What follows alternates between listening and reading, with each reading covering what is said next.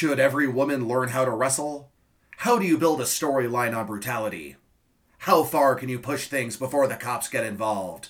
Find out today in the story of Cora Livingston, Part 3.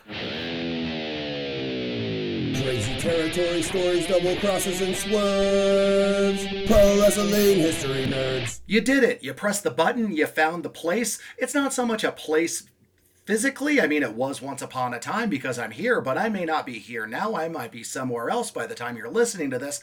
I don't know how the future works or what the future holds. What am I talking about? What am I doing? What's even going on? My name is Nick Gossert. I am a pro wrestling booker. I am a pro wrestling promoter. I am a pro wrestling ring announcer. But more importantly for today, I am a pro wrestling historian. And I am here with my co host. You may have seen her on AEW Dark.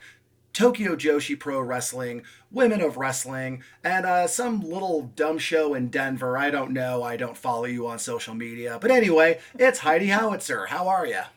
Oh, I'm just uh, dandy.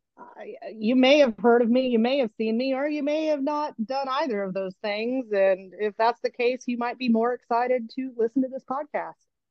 Anything is possible.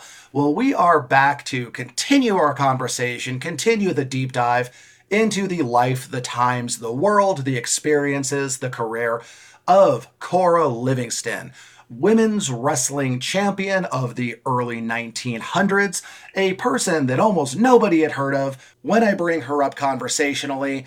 It's uh, somebody who is so cool, so important for her time, was a huge star in wrestling in her day. This is during the time of Gotch and Hackenschmidt and Jenkins, and it provides a different context to sports at that time, in that era, because she's a woman star athlete in the early 1900s.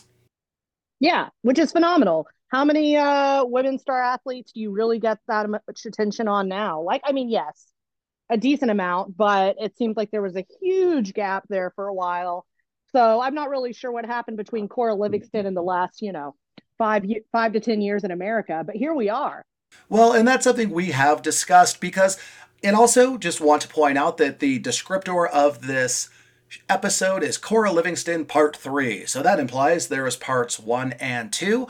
Part one, we went over kind of who Cora was, where does she come from, how did she get into the world of wrestling. Part two was about the solidification, the crystallization of who she was as a character, how she would draw money, how she would run kind of the Cora Livingston wrestling product to ensure that it was hot, it drew tickets, it would get press, it would piss people off and this bitch was wild, y'all. Just saying. I highly recommend if you are hopping in now, uh, press the pause button and whoop, rewind.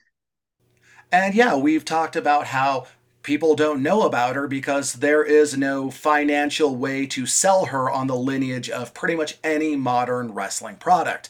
She predated anything that could be tied to the NWA, to the AWA, to WCW to WWE. No lineage connects to where she was, so therefore there is no financial incentive to include her in any sort of company history when the company presents wrestling history in the way that benefits them. So, which is a, a real travesty. Where's uh where's our Cora Livingston merch?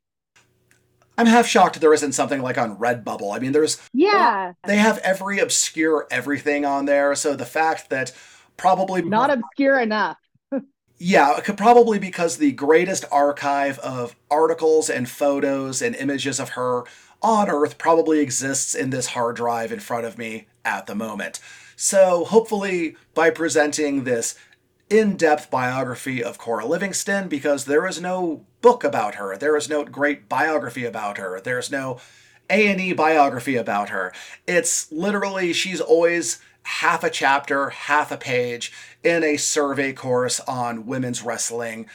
Barely ever mentioned in just wrestling as a whole. So I'm really glad we get to shine light on this amazing person, this important person, this big star from back in the day. No, it's great. I, again, I uh, I think all of the Cora Livingston information we have is just living in your brain now, Nick.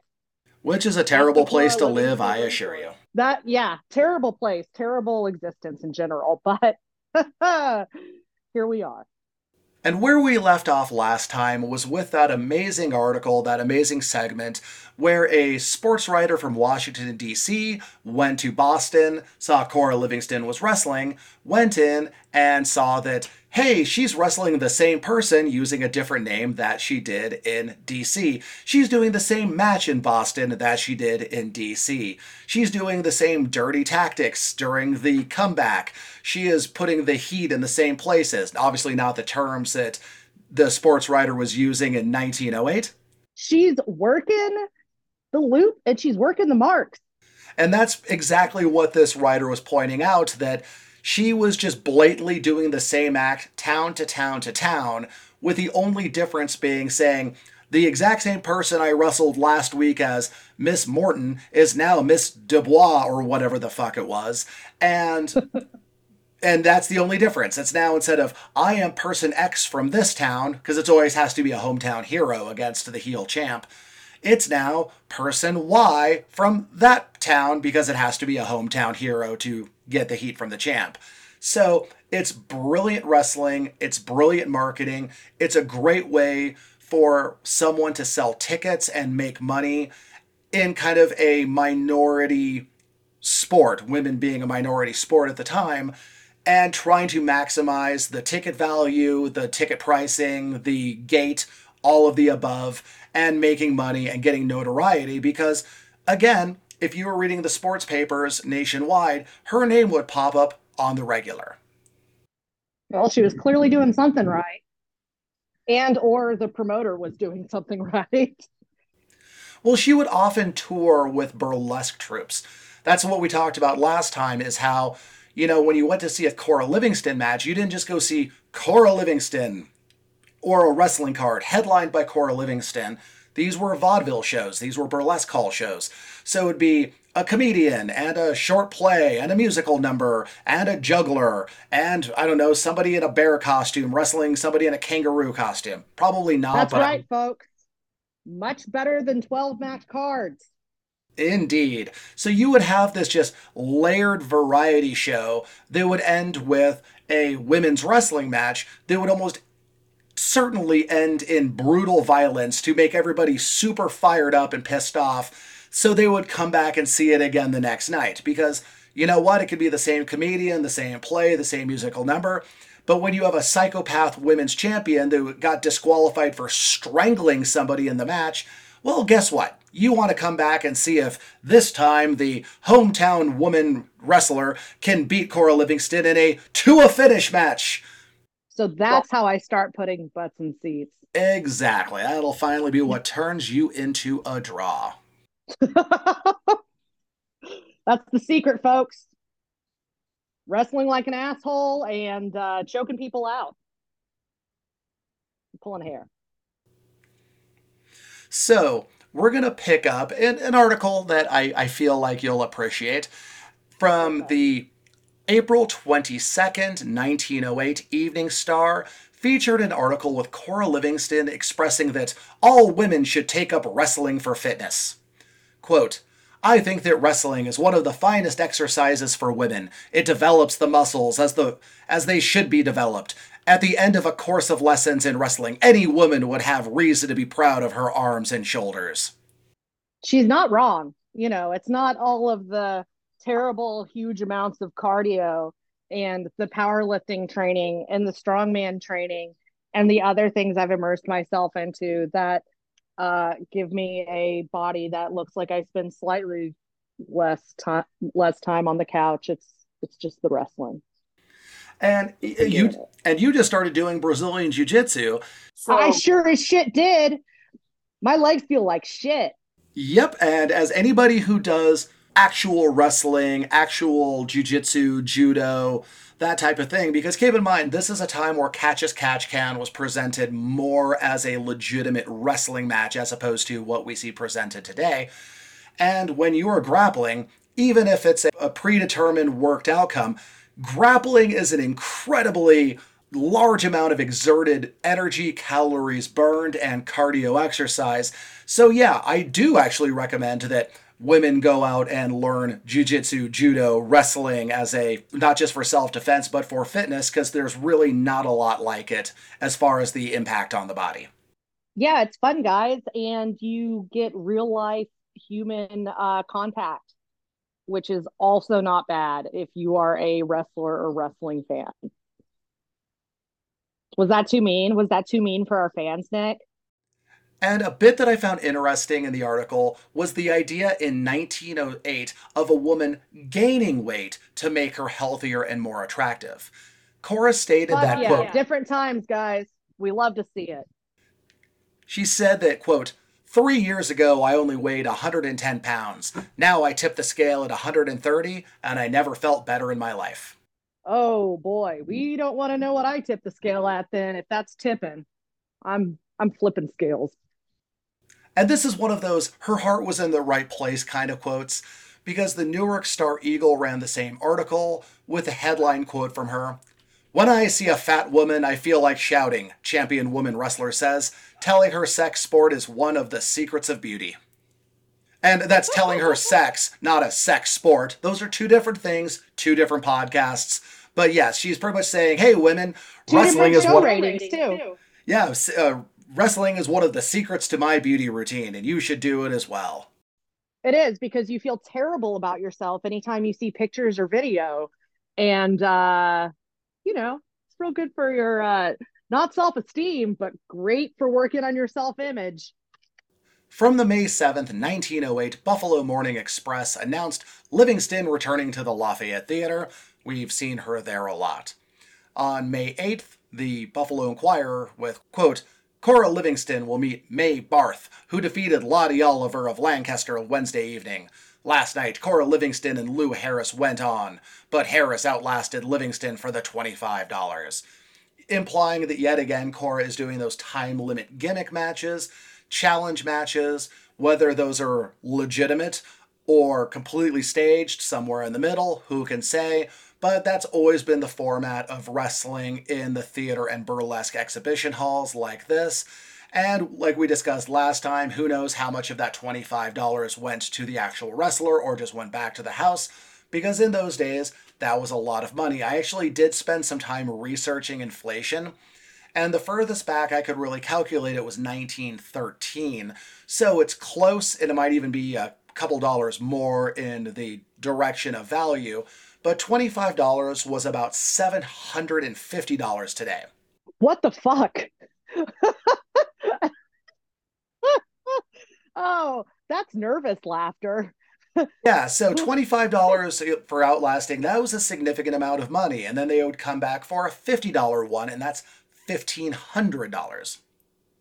Hot diggity damn. I was uh Flabbergasted? Because that's how I felt when I I was gonna say I was gonna say born at the wrong time, but like women's rights, but also like it's 2023 and uh, women's rights. And it's also it's also comforting to know that in over a century, wrestling paydays have not changed that much without inflation.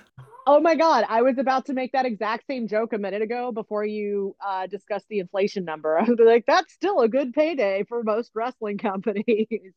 Here we are. And Mae Barth, according to the Inquirer the next day, didn't show up. So Cora faced off against Mae Morgan of Cleveland and won in seven minutes. Quote, However, after the match with Miss Harris, there was quite a verbal mix up, with the result that Miss Harris offered to throw her well known rival in a finish match.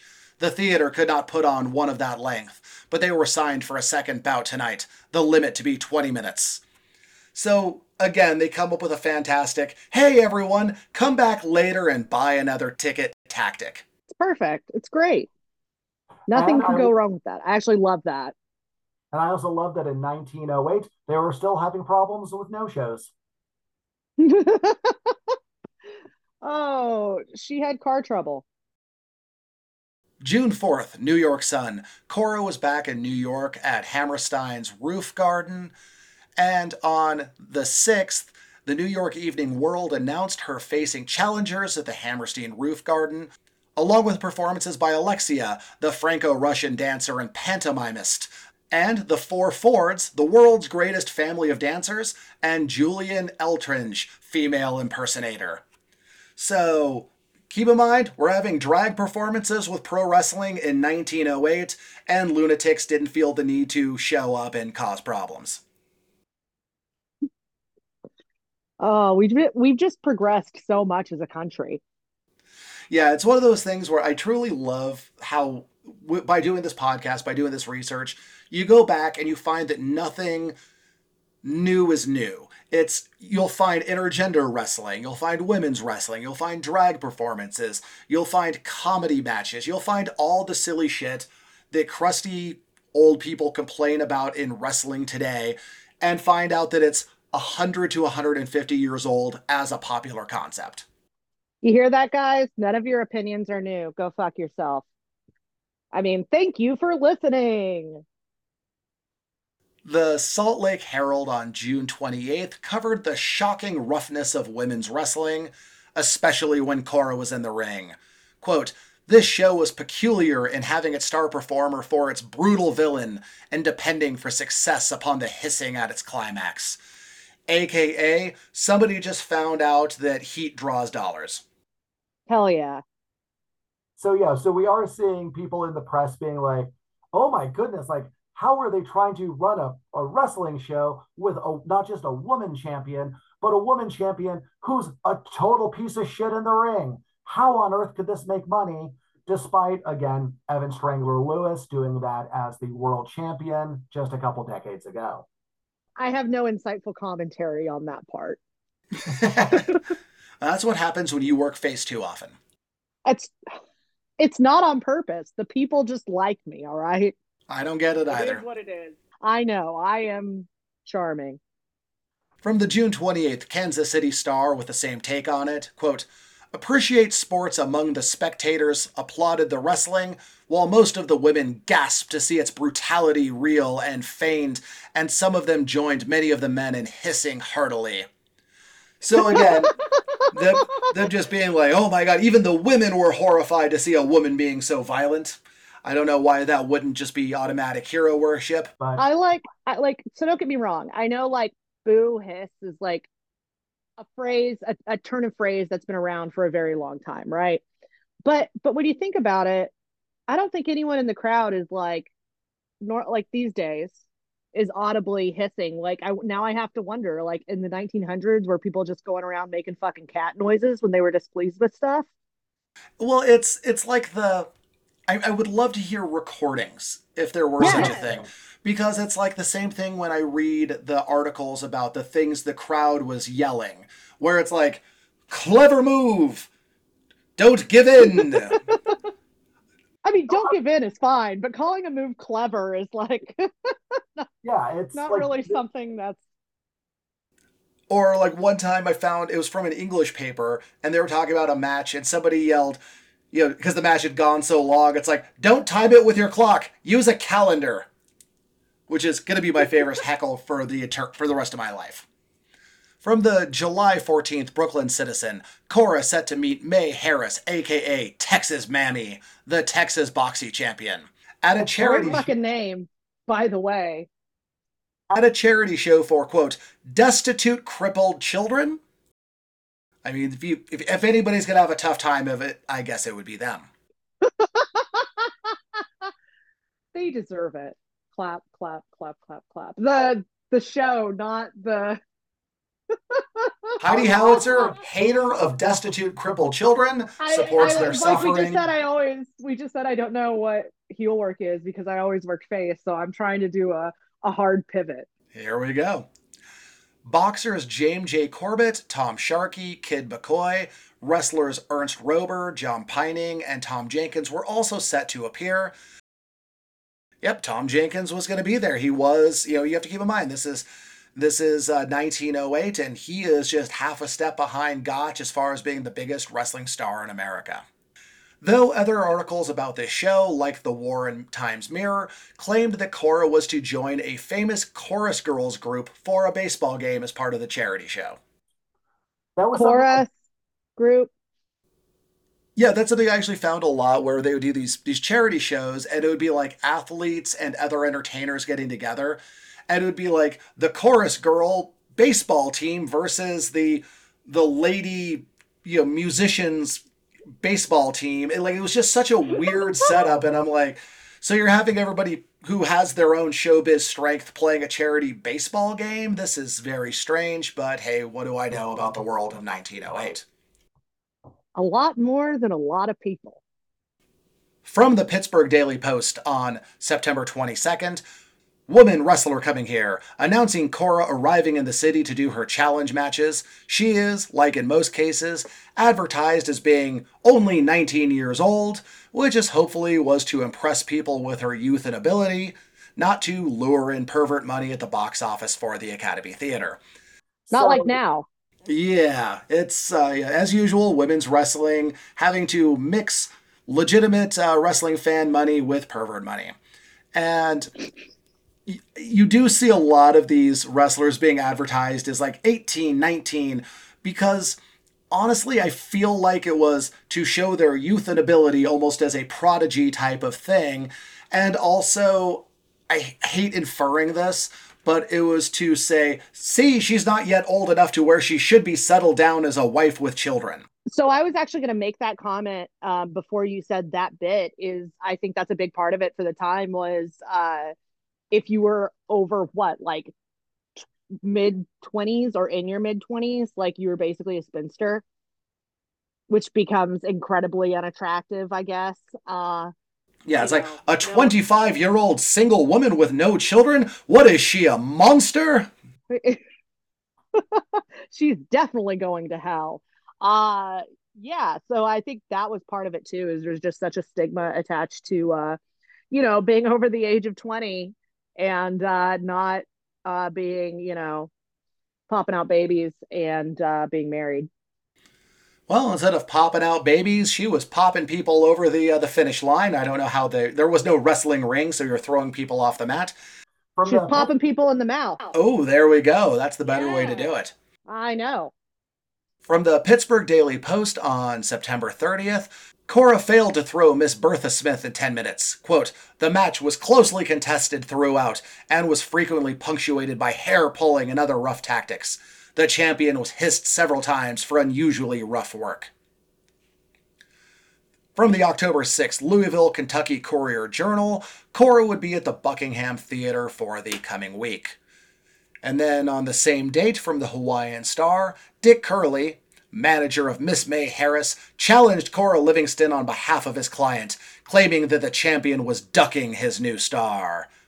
So, Bill Drama, she's traveling right. all over. She's, you know, the it was a Hawaiian Star article, but this wasn't in Hawaii. It's just where I found the article. I was going to ask. But yeah, Cora is traveling all up and down the the eastern uh, coast of the United States, New England, over to Philly, down to Boston, and then you have these new stars popping up with their with their mouthpieces saying, "Oh well, Cora's a you know, again, a paper tiger. She is a fraud if she does not face my champion over here. So we are getting into the point where now we have manager mouthpieces. We have kind of the yay old timey Paul Heyman types who are doing a great job using their uh, masculine aggression point in uh, in society to be able to mouth off about how I have this killer over here, and it's you know some five foot six, hundred and ten pound woman who will pull your arms off but they are hyping them up as killers. It's not just like, you know, it's not like the Attitude Era. It's not bra and panty matches. It's not like, oh, it's now time for the ladies' match. It's they're being presented on equal footing as ass kickers with managers hyping them up as monsters. Yeah, exactly, which is amazing. And I, I think we got into that quite a bit in the last episode about how it was really nice to watch women being billed as equals to men and or being the draw. From the Cincinnati Enquirer on October 12, 1908, she was at the People's Theater that week, but only a $10 forfeit to anyone who could last 10 minutes with her, stating that any woman who wants to compete can give their name to the management.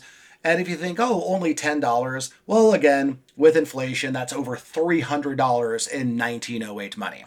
Yeah, that's pretty steep. Like they were making some uh some bank right there.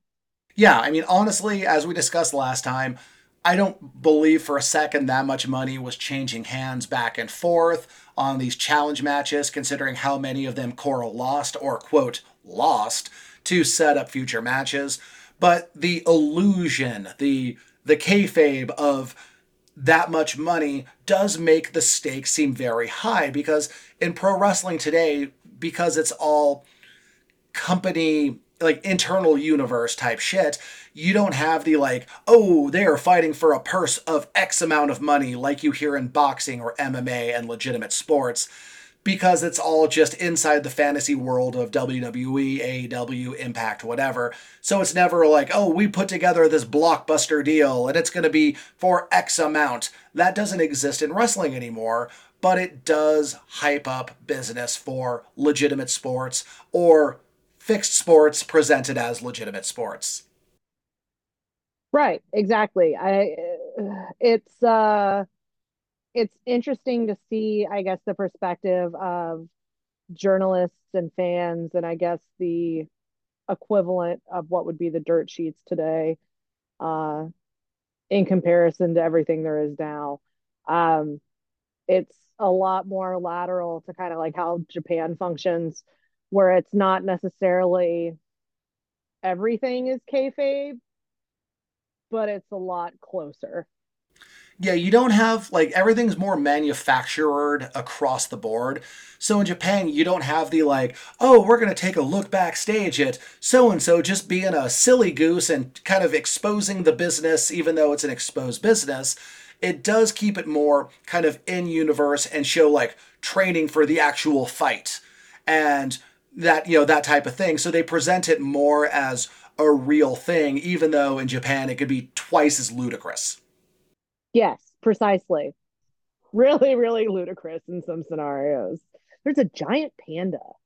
Yeah, that's what I was going to bring up. It's like, oh, we're going to see a girl with a giant panda fight a kaiju and a superhero. Sure, why why not? Let's that I'm I'm sold. And that match is exa- and that match actually is amazing. Yeah. Yeah, exactly. And this is where this turns into a Hyper Misao uh, fan podcast. We love her. Please love us back.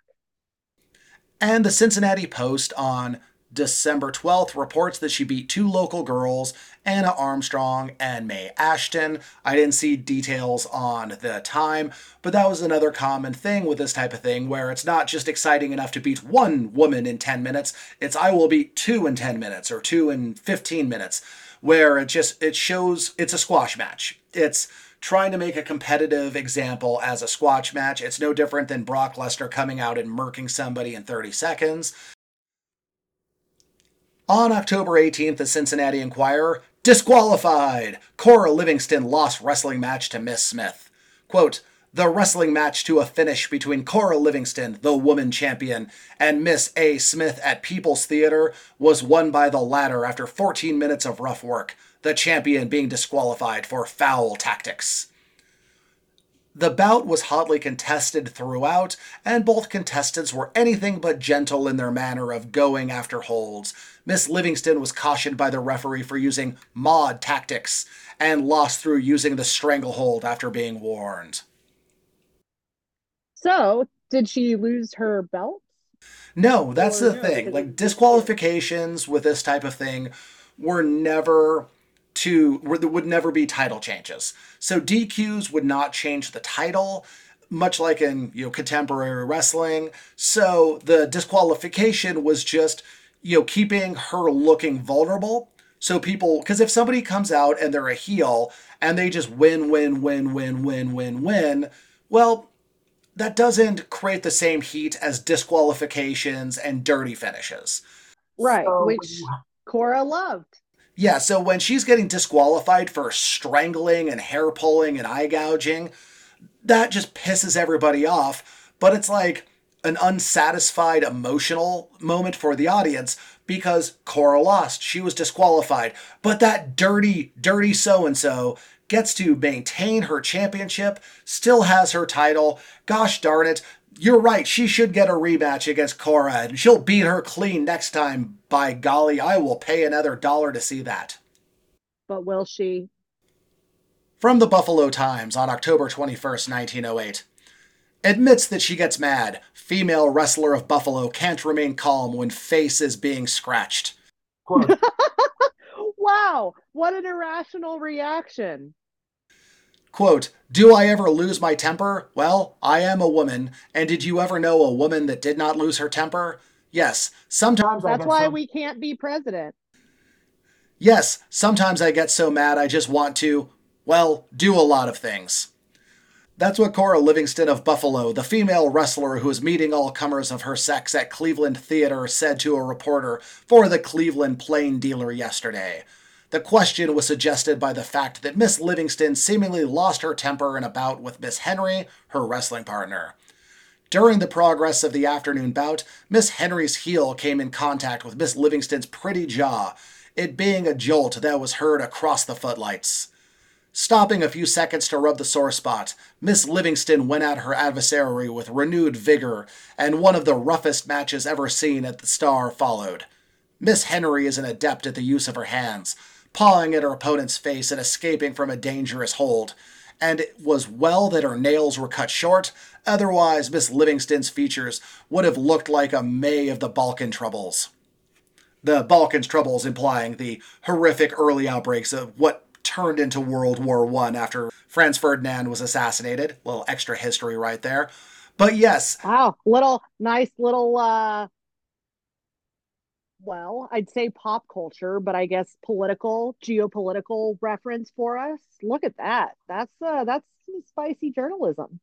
and I, I love the kind of visual I have because I put it into modern wrestling terms where it's kind of a clean wrestling match, and then boom, a shot to Livingston's face. Crowd, oh, Livingston stop, looks to hard cam, looks to the crowd, is touching her face, t- looks at her hand to make sure there's no blood, looks at her opponent, and it's on, and they just And go then at beats the other. shit out of her. Yeah, so I kind of I put it in more cinematic terms. I don't know how well it was presented that way. Probably fairly close. It is a vaudeville hall after all. Cora Livingston stated that quote, "A woman in my position must keep cool or quit the business. It would make any woman mad at times to have another scratch up her face. Then I have had others try to bite me." She made excuses for being flustered by the audience yelling and the difficulty of pinning her smaller opponent for why she resorted to rough tactics and was booed by the crowd. That seems reasonable. Yeah, I love her poor me demeanor when she's interviewed because I, it's so wonderfully calculated to make people even madder at her because you know she comes out there she's pulling hair scratching strangling getting disqualified and then she's like i don't know like poor me you know what i was just out there trying to have a nice wrestling match I was I was just so overwhelmed. Yeah i you know what i was you know i was having trouble with my much smaller opponent and then she poked me in the eye and that's why i choked her until her eyes popped out i you know i, I shouldn't have done it but i feel it was the reasonable thing would you have done any Yeah. less Yeah. poor cora poor poor cora From November 2nd, an advertisement for the Avenue in Detroit, the home of burlesque. Cora Livingston, champion female wrestler of the world, $25 to anyone she fails to throw in 10 minutes. Next week, Yankee Doodle Girls. I assume that's uh, probably a musical act, not a tag team. Is that so- like the original the original or the American edition of the Up Up Girls? Ooh, that would be phenomenal. Uh, yeah, that's the one thing I love with the burlesque and vaudeville advertisements because it's like women's wrestling, blah blah blah blah blah. Next week, the silly gooseathon. It's like what? Huh? Oh, if, if I ever had a t- if I ever stumble across a time machine, I want to go back to like the early 1900s, late 1800s, and just go to these crazy vaudeville venues where every single night of the week there's a matinee and an evening show, and it's just 15 flavors of wacky. Oh yeah, you'd fit right in. And you could wear a fun hat, I bet. Ooh, that is true. Yeah. Yeah. From the Boston Globe on January 3rd, 1909, Cora Livingston and the Rollickers Combination Bill.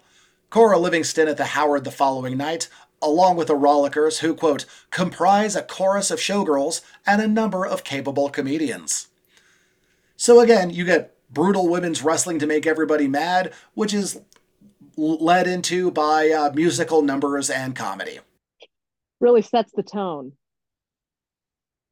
A proper ad in the same paper had a nice photo of her, arms folded and scowling, declaring her, quote, standing ready to meet all comers in a grapple fest. Quote, the girl with a velvety figure, blue eyes, and a grip that holds you to it. Can she wrestle? Well, we should say that she can. Just think of it, boys. Here's a tight exhibitor who weighs only 135 pounds and yet can throw them all away in short order. She sounds nice. And I'll put you'll probably see these photos of her that I'm referencing on the Instagram, Facebook, Twitter. Yes, I'm still going to call it Twitter forever. And it is funny with the the blue eyes and the velvety figure, and it's like Cora was, you know, she was a she wasn't like a some hideous creature, but she was she was not presented for sex appeal in any way whatsoever. No. She was not at all. She was a 135 pound woman with a stern demeanor, folding her arms. She wasn't made up. She didn't have on her lashes. She's going there to whoop some ass. So again, it's just it's weird, but it's understandable for the time as to why they're like, yes, she can grapple and whoop your ass, but wait till you get a look at her figure, boys. And, and that's the thing is like, so if you look at her in not to judge women by their appearance, Jesus, okay, but if you look at her in comparison to Mildred Burke, who is talked about more so, uh, Mildred Burke, you look at pictures and she's she's all dolled up. She's got, I know she's got, I think it's one of the, like the NWA champ belt picture, and she's got her hair all curled and she's in some cute little lacy onesie thing. Um, she like she's still jacked and everything and looks like she could throw down, but then you like look up Cora Livingston, and Cora Livingston looks like she is ready to fucking beat ass. Like Cora Livingston is low key terrifying, gorgeous, but terrifying. Yeah, because the the look of the Mildred Burke Billy Wolfe troupe in the late 20s, 30s, 40s, 50s women's wrestling in that Billy Wolfe's idea of the presentation of women's wrestling was to mirror the kind of the new glamour look of Hollywood. Yeah, so, it was very it was very early Hollywood. Yeah, so it was like everybody has to be bottle blonde or you know pitch black hair. It has to be done up and be wearing you know bejeweled and wearing these glamorous looking outfits. It's like I I've posted it before. I'll send it to you later. There is a great photo of Mae Young from the 40s that I have where she is just scowling. She has short black hair. She's dressed very much like Cora would look. Mae Young in this photo looked like if I was going to shoot like a 1970s exploitation biker film about like a lesbian biker gang that was fucking everybody up, Mae Young would have been cast as the leader of that biker gang from that photo. She looks Perfect. she she's just mean looking, short black hair, just ready to fucking go. And then you see her later on under the Billy Wolfe tutelage where she's bottle blonde, dressing very glamorously, still wrestling the same way she did back then, but with that pseudo Hollywood presentation. But in 1908, 1909, you didn't really see that type of thing. So it was just a different aesthetic, it was a different purpose. You weren't trying to make them look like movie stars, you were trying to present her as a back alley brawler and an in ring killer. And actually, continuing the same article, Wanted, the whereabouts of Olga Nelson, the Boston girl who stood Miss Livingston's gaff when that lady was here last year. If the Nelson skirt is in town, yes, they called her that Nelson skirt. If the Nelson skirt is in town, she can clean up a bit of change by calling at the Howard and issuing a challenge. Cora is a bit sore over her stand last season and says if the Nelson girl shows up, she will make her look like a piece of counterfeit coin. If any Howard patron knows the address of Olga Nelson, he will confer a favor on the management by sending it to us. What a way to see drama into the show announcement.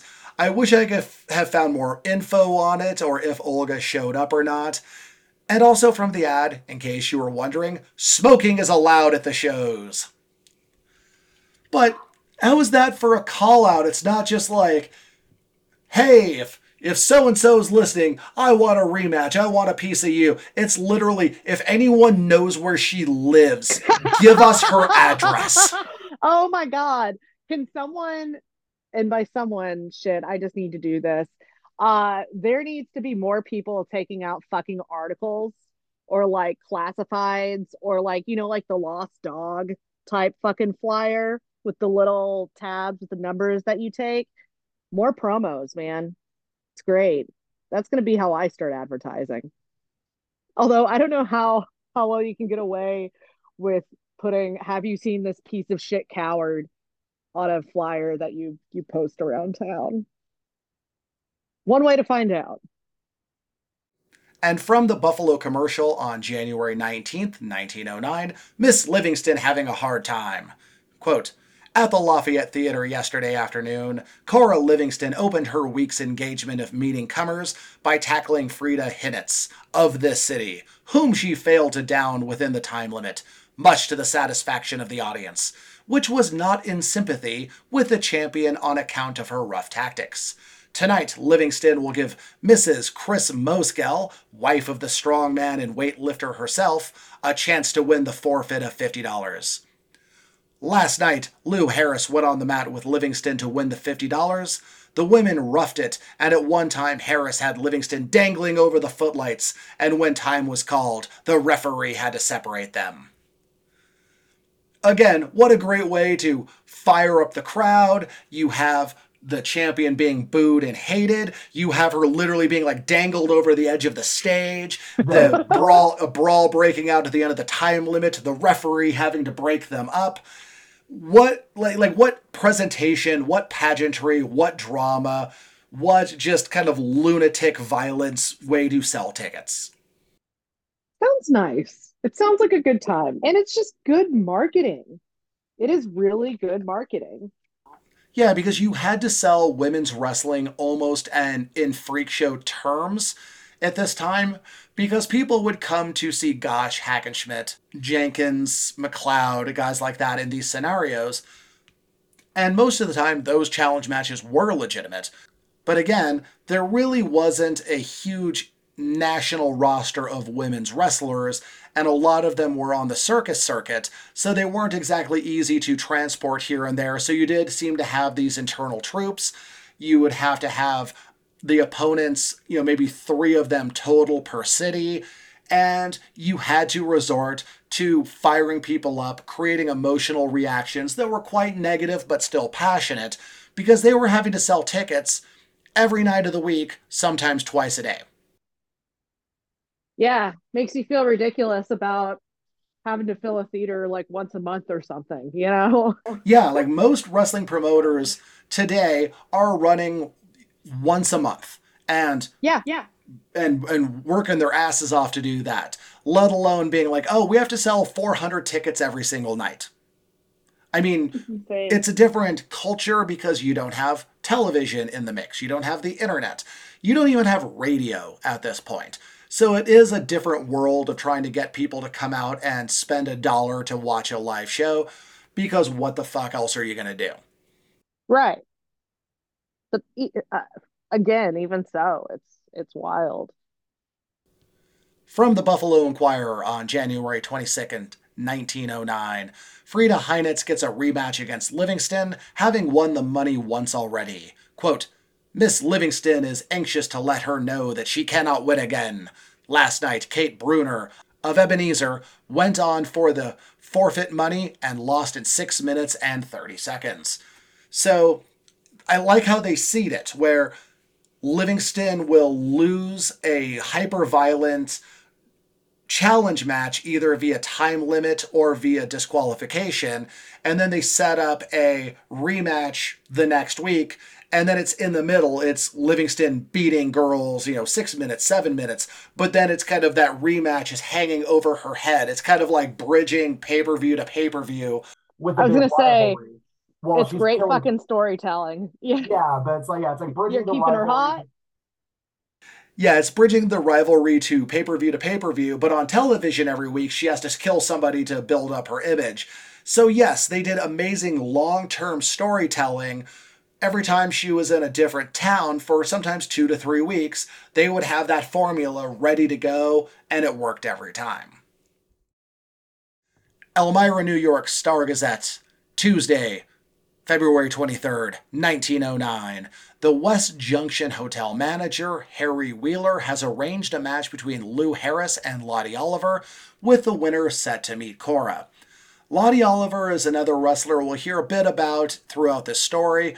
She was another one of those teenage prodigy type of woman wrestlers. She was a high school age and out there just twisting arms and necks and making a name for herself. And her she was really a hot up and comer. And we do see now all other women wrestling stars, the important matches are being done in context of who gets to meet Cora you want to be the man, you got to beat the man. That's what I hear. Pretty much.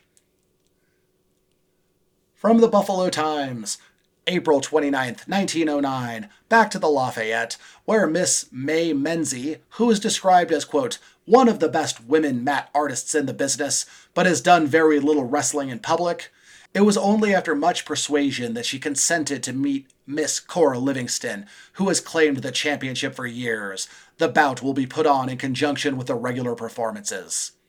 The Buffalo commercial covered the same story, naming her May Mackenzie instead, but you know what? What's in a name? But the Buffalo Inquirer kept calling her May Kenzie. Who won? I don't know. I assume Cora, but I found nothing. Again, it's the Dark Age conundrum where these were not hugely nationally important matches, so they would only appear in the regional newspapers, and sometimes those are missing, or sometimes it was probably. It's kind of like if your match does or does not show up on Cage Match. Exactly.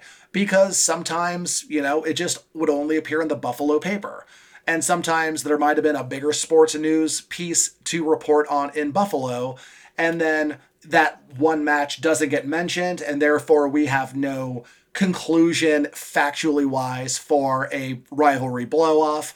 But by the virtue that Cora continued to be listed as champion, I'm going to guess it was either a proper finish or a DQ finish due to her strangling and being a monster. And then we do see a sizable gap in her appearances. And there's a couple reasons for why this could be or isn't be. Could be, you know, she just needed some time off. She'd been working nonstop for years. Maybe she was hurt, or another bit of possibly just rumoring. From the Detroit Times on January 4th, 1910, quote, Detroiters will be interested to hear of the return to the stage of Cora Livingston, the champion woman wrestler. Miss Livingston has been missed this season for a very interesting cause. In private life, she's happily married and, not long ago, found it necessary to be present at an event in which a new member of the family made its appearance, and her rivals are wondering if she can come back. So they're implying that she got married and had a kid, and you know what? Sometimes that does explain why somebody was gone for nearly a year from the wrestling business. What what a flowery way to put that.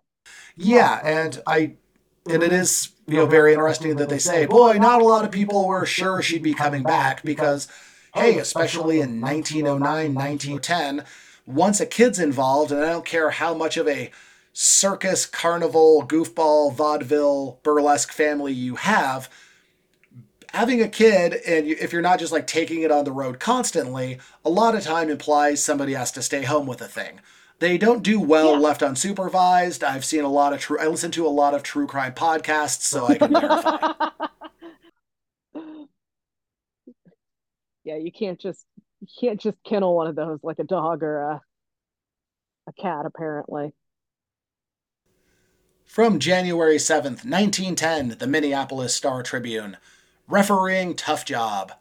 Boxer Bat Masterson, quote, has been mentioned as a possible referee for the Jeffries Johnson fight.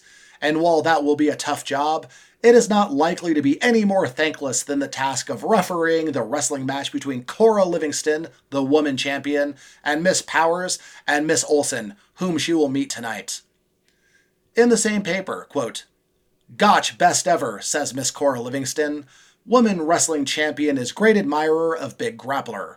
She doesn't think Zbyszko is fast enough for Iowa farmer. Article states that she is in St. Paul and will wrestle Louise Harris to a finish for a purse of $150 the following night. oh shit, that's a lot of money. That's a lot of money in those days. So yeah, so that's about 4500 to 5k right there. So yeah, that's quite a bit. So all in one go from the Minneapolis, we have Bat Masterson, famous boxer, writer. He was he was a big sports celebrity in that time. As a, he was listed as a possible referee for the Jim Jeffries Jack Johnson fight, the fight of a century, the Great White Hope. Um, I covered that in detail in my Tom Jenkins series. It was pretty much Jack Johnson managed to become the first heavyweight black champion in America. White people did not like that. They got the undefeated Jeffries, who ducked Johnson for the back half of his career, to come out of retirement to fight for the essentially white cause to reestablish white supremacy in boxing against Johnson. Very explosive situation, culturally and athletically. It ended with Jim Jeffries getting the absolute brakes beaten off of him by Jack Johnson, and his corner throwing in the towel to stop him not only from getting KO'd, but being KO'd by a black man. And you think about just the amount of press and heat, just in general, in the culture that that boxing match happened. And he was saying, that's just as bad and just as wild and just as dangerous as refereeing a match with Cora Livingston. I love her. And again, we have to tie it into Gotch because everything has to be tied into Gotch. Gotch was like Mike Tyson at his height, Hulk Hogan at his height. He was a huge sports star, one of the biggest stars in America. He made wrestling as big as it possibly could be in the culture under that time. And of course, Livingston has to provide her admiration for him, to, to tie her name to his in the paper, with her opinion about how Stanislaw Zbyszko is just not fast enough to handle Gotch. And a sidebar, and I've mentioned that match many times in the past. This was one of my favorite finishes in a match. Was Gotch and Zbyszko because it was two out of three. And one of the falls, the very first one, was match started. Gotch put his hand out for a handshake, and when Zbyszko went to shake his hand, Gotch shot under him for a double leg, took him down for a quick pin. Amazing. And probably a work, you know, almost certainly a work. But imagine the crowd reaction when Gotch does that to like the big Polish heel who just throws a temper oh. tantrum. Yeah, huge, insane, perfect. And they continue to hype in the Minneapolis Star Tribune this time on the 8th. Cora Livingston versus Louise Harris to a finish for $150. And again, especially for a women's sport, that is a huge amount of money for a theater or vaudeville, something where they would draw a few thousand people. But when you make the stakes $150, that adds a certain emphasis to the importance of the match because it's not a $25 challenge or a $50 challenge. This is a they will wrestle to a finish and somebody is walking away with $150. Yeah, it, it makes it feel more high stakes and like more of a uh uh like a trophy or like like a big boxing match or something. It, yeah, it adds legitimacy as opposed to just it seeing seeming like another carnival event. And how did the match go? January 9th, 1910, Minneapolis Star Tribune. Cora Livingston beaten. Woman wrestling champion loses match for rough work. Shocking, I know, but Cora was disqualified against Louise Harris after 11 minutes for using a stranglehold. Quote, the referee was chosen from the audience at the Dewey Theater where the match was held, and I have so many questions about that to begin with that did they legitimately do a all right it's like is there a doctor in the house? Is there a referee in the house? Like yes. like like were wrestling rules just so commonly known they could pull a man from the crowd? I assume it was a plant. I know that they didn't wear stripes in those days. No it was a man but it would be hilarious like is there a referee in the house and a man stands up wearing the the, the black and white stripes I'm a referee. Well, get up here. We got a job for you. Yes. Well, no, it has to be like every fucking Clark Kent thing ever where he like takes his shirt off and then there's a ref shirt underneath. Oh, there we go. Yeah. The article described the match, quote, For the first few minutes, the female grapplers wrestled carefully, but lost their heads after a time, and rough work was very apparent.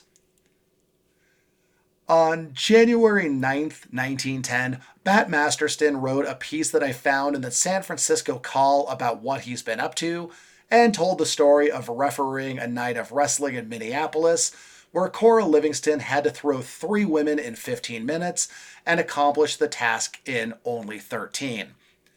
So again, we have pretty much the most listened to, well, as far as like appreciated, as they weren't listening to him, they were reading him, but one of the most prestigious men in combat sports who was writing about what he was up to putting over Cora Livingston as being such a badass that she beat three women in 13 minutes which I mean, as a presentation, as an accomplishment in just context of wrestling, is a phenomenal way to show what a badass she was.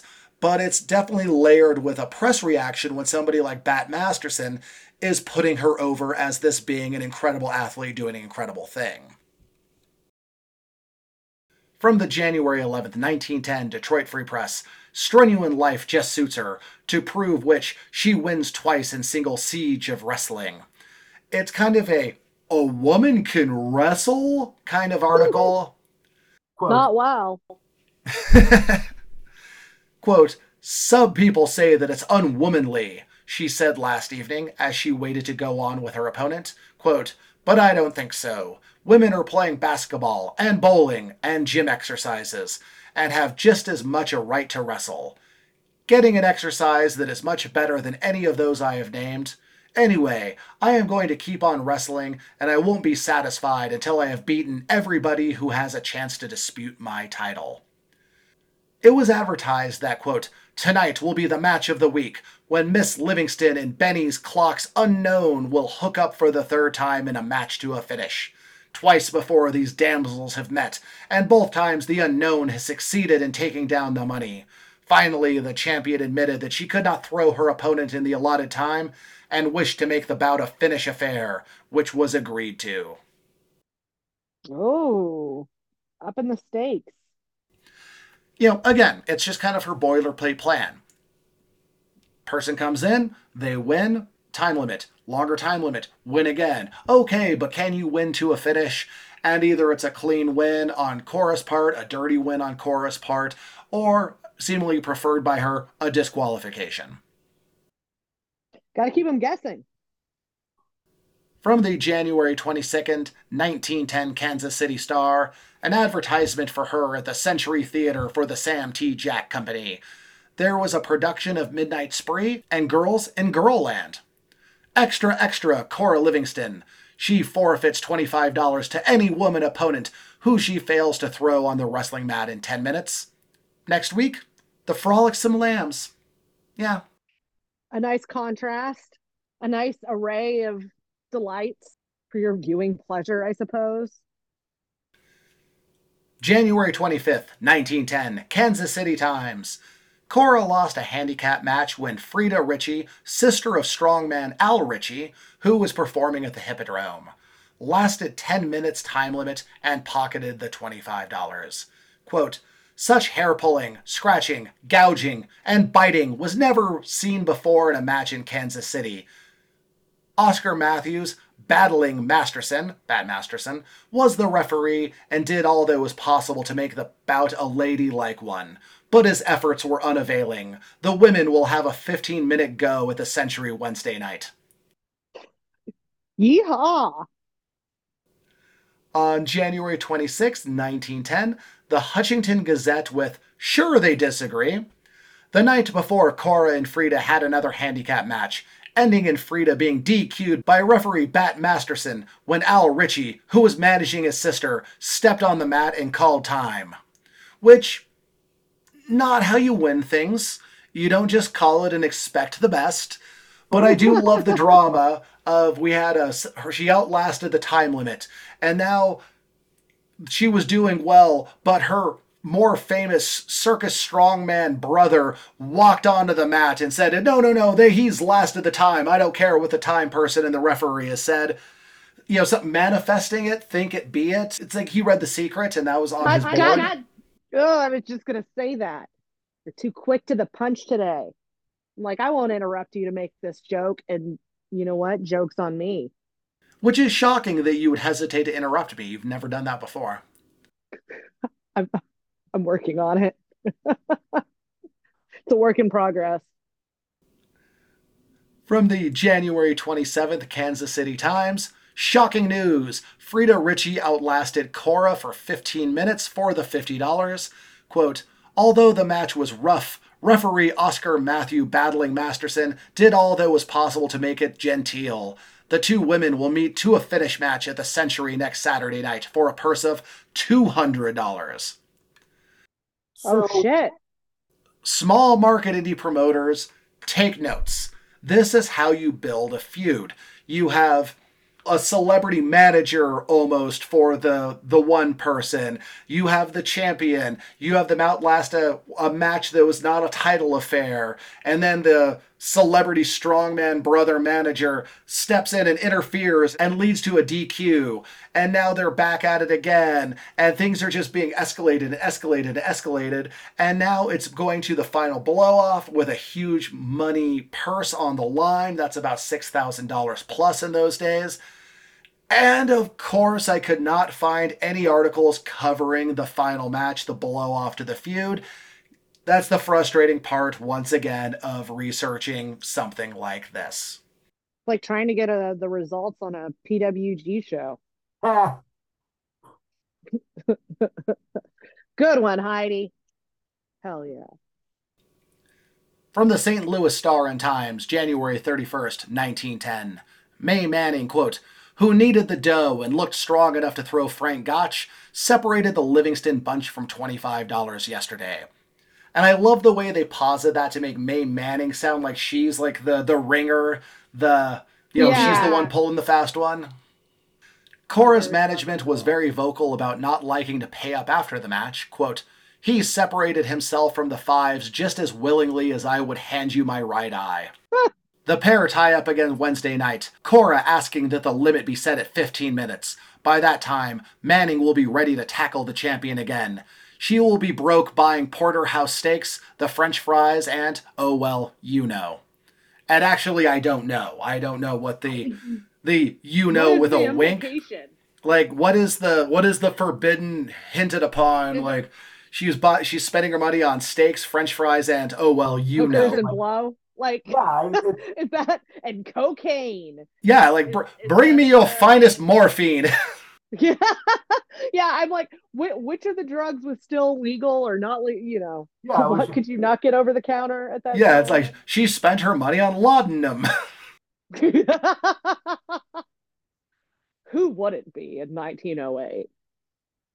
And this was one I did find fairly interesting. It was from the St. Louis Star and Times, February 2nd, 1910, reporting that Livingston defeated Bessie McCabe at the Standard Theater. That's the name of the theater, not just describing its mediocrity. Quote, after nine minutes of interesting wrestling by a half Nelson. And next to this article was a photo of Cora flexing, taken from behind.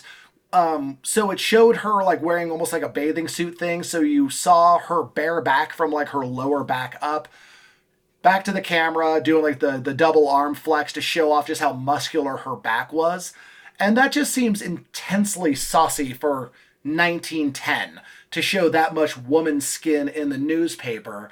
Like I just I just assumed that there were housewives fainting after seeing this and teen Woman skin. That's my favorite takeaway from that entire sentence is the uh, you saying the phrase woman skin. It's horrifying. Yeah, you, woman skin. It's it, it's like Yeah. what what did they find at Ed Gein's house? woman skin. Think about how what bathing suits looked like at this time. Yeah. her showing off that much uh, that much just naked naked her like that's something i guarantee you like teenage boys were like ripping that out of the paper and putting in their pockets for later use Yeah, that's that's one for the fucking archives. right there. And the feud with Miss Manning continues on February 3rd, 1910, from the St. Louis Post Dispatch. Cora failed to throw Miss May Manning of St. Louis in the 15 minutes, thus forfeiting the $50. And it continues on the 6th, the St. Louis Star and Times. A rematch with Miss Manning ended the night before with a disqualification when Livingston applied a stranglehold. Quote, Miss Livingston got her opponent with one inch of a fall. This seemed to disgust her, so that she got the foul hold, and insisting on holding it, Mr. Neese declared the match forfeit to Miss Manning. The house was full, with standing room at a premium, and everyone there cheering for the local girl. The Lexington Herald claimed that, quote, Miss Manning was awarded the decision after 22 minutes of wrestling on a foul.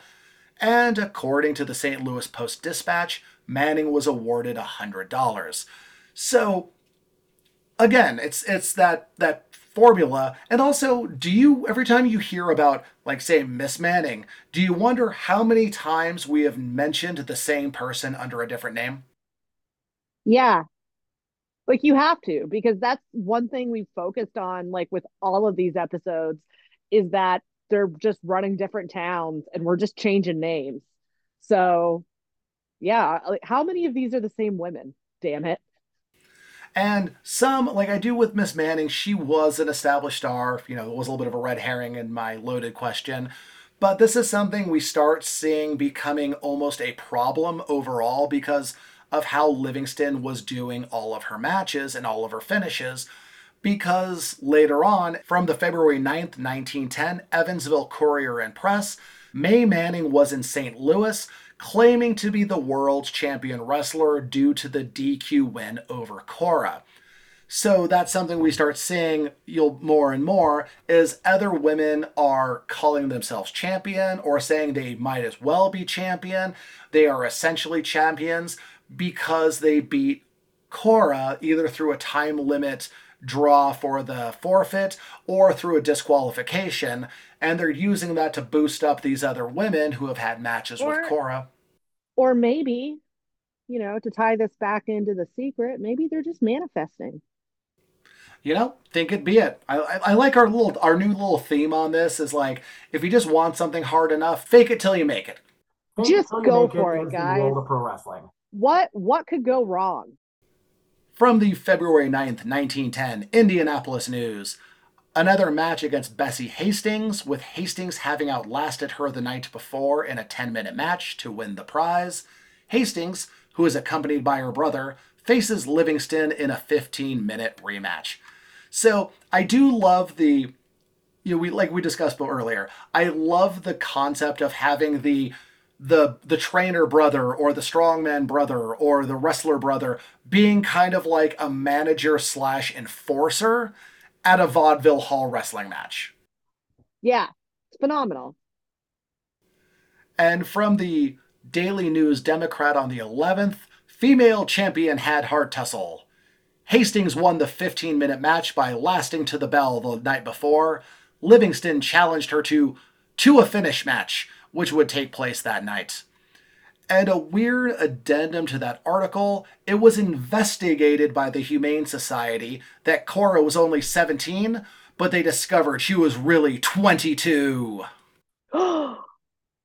Gas. Okay, first off, can we discuss that the Humane Society is like human rights and not like animal services here? Yeah, I mean that is the that is one thing to bring up. This wasn't this wasn't Sally That's the volunteer at the dog kennel doing some amateur sleuthing. This was She's this, got her fucking magnifying glass and everything. And like I wonder what the onus was to do that. Like was somebody thinking that like a teen girl was being trafficked across state lines and And let's be they... honest. No yeah like no one gave a fuck about that then. Yeah i mean I, like i want to know like was what was the what was the motivation behind that? It was like is somebody exploiting a teenager for labor? Who the fuck wasn't? Yeah that's that's perfectly normal and healthy and, and of the times. Yeah, I, I'm I'm really curious what the impetus was here to uh, do a little digging, and like, and the fact that that was so sensational that he was 22. Oh, maybe it was like an employee with a crush doing like the yay old version of Facebook stalking. Who? Yeah, Who knows? yeah. Who knows? She's like, how, or or the, whoever the investigative journalist was. Sorry, Humane Society uh, member was at this time was like go, combing through all these articles, just like you, being like, how many years has this bitch been 17? It's like the yay old version of like when you see a WWE or like even like a ECW or WCW legend who's on a poster for a contemporary indie show and it's a 25 year old promo photo. Yes. Yes. And uh, just like any other time that promoters like to use the 25 year old promo photo of oneself. Lucha Promotions, I'm looking at you.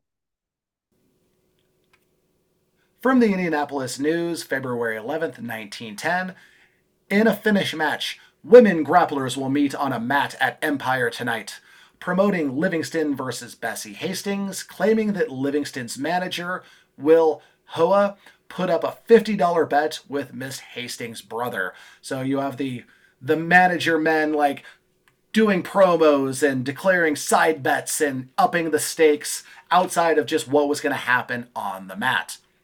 And what happened? From the February 12th, 1910 Indianapolis Star, Bessie Hastings wins from women champion. Cora Livingston is disqualified for attempting to use stranglehold in wrestling match.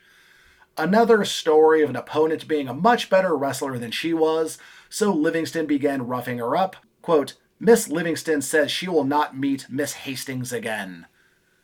So, yeah, again, we have a feud boiling over, boiling over, boiling over, and where does it end? With Cora just being out wrestled and choking the shit out of a woman.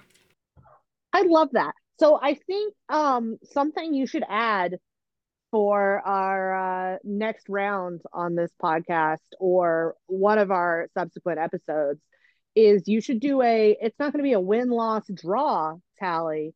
It'd be a win loss uh dq tally of how many times cora has been dq'd by choking the ever living shit out of somebody versus just winning or going to a time limit draw. Yeah I, I would love to have an exact stat on that because nearly every important match that i find of hers is a dq loss you know, heck of a way to hang on to the title indefinitely. Yeah. Hey, if it ain't broke, don't fix it. Let's start taking pages out of Cora's book. Well, Going into business for myself.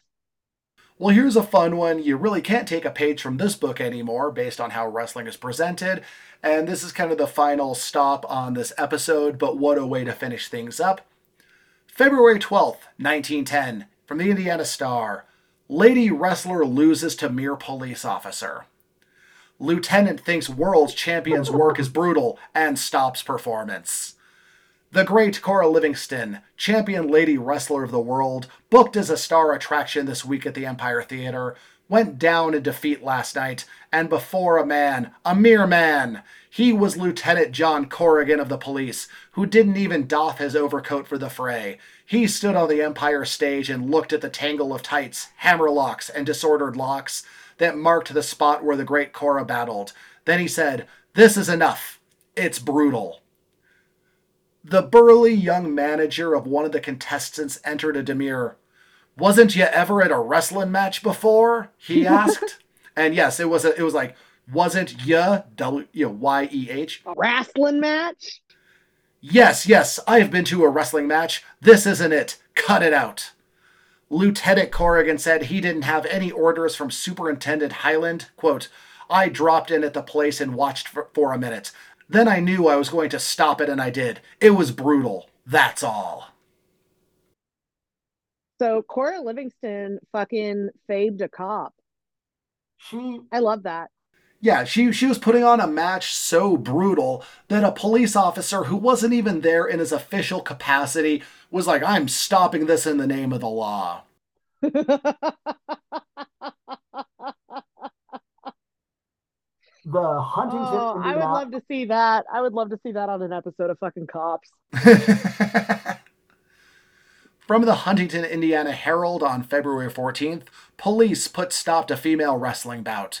Quote, Lieutenant John Corridan dropped into the Empire Theater Friday in time to see two women in a wrestling match on the stage. It appeared vulgar and brutal to him, and Corrigan finally ordered the contestants to, quote, cut it out. Dave Coulier style, maybe? Cut it out. Probably not. Oh, He turned a deaf ear to the protests of the manager as the bout was the last number. The great crowd in the place passed out. The company at the Empire included Cora Livingston, who claims to be the champion female wrestler. Cora was struggling with another woman when Corrigan interfered.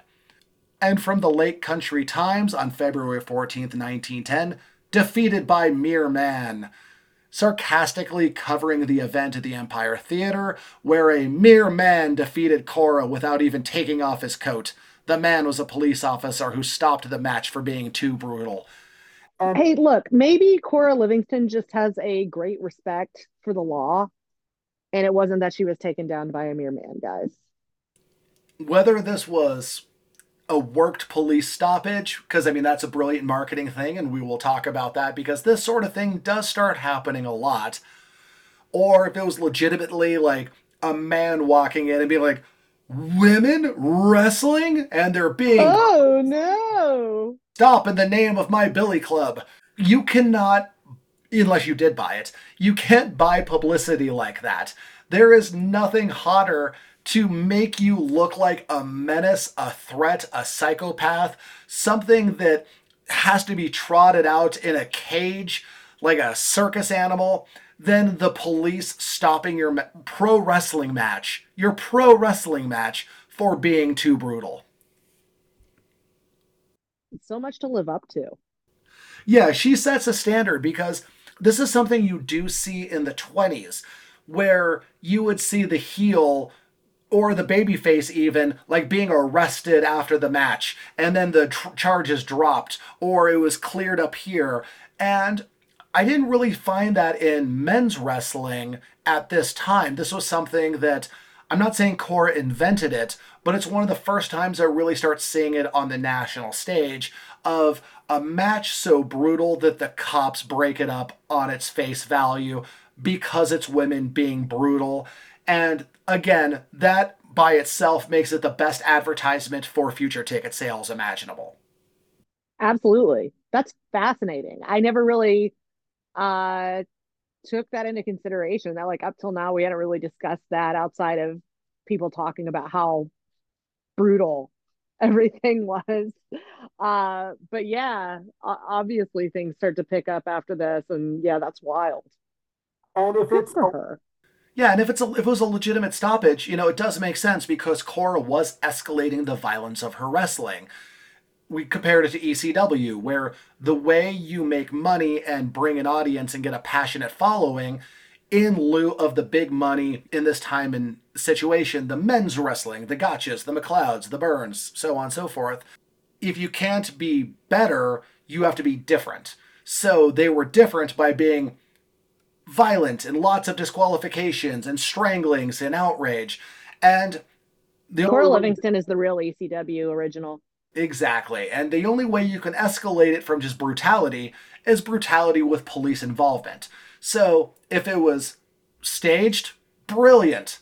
If it was legitimate, accidentally brilliant because it gives you the too hot for TV type of type of thing. The I am banned from here, so you can only see me over here and find out why I was banned. Beautiful. Yes. I love, it. I love, it. And on that hot note, I feel that's a good place to press the pause button on this topic for now because we've covered a lot of wild stories with a very wild one to wrap things up.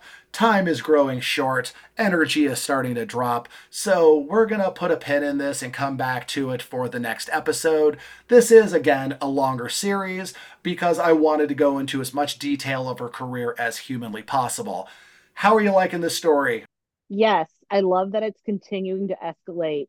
with how much of a fucking crazy person, and I mean this in the most complimentary way possible, Cora Livingston is was a true delight, a trailblazer.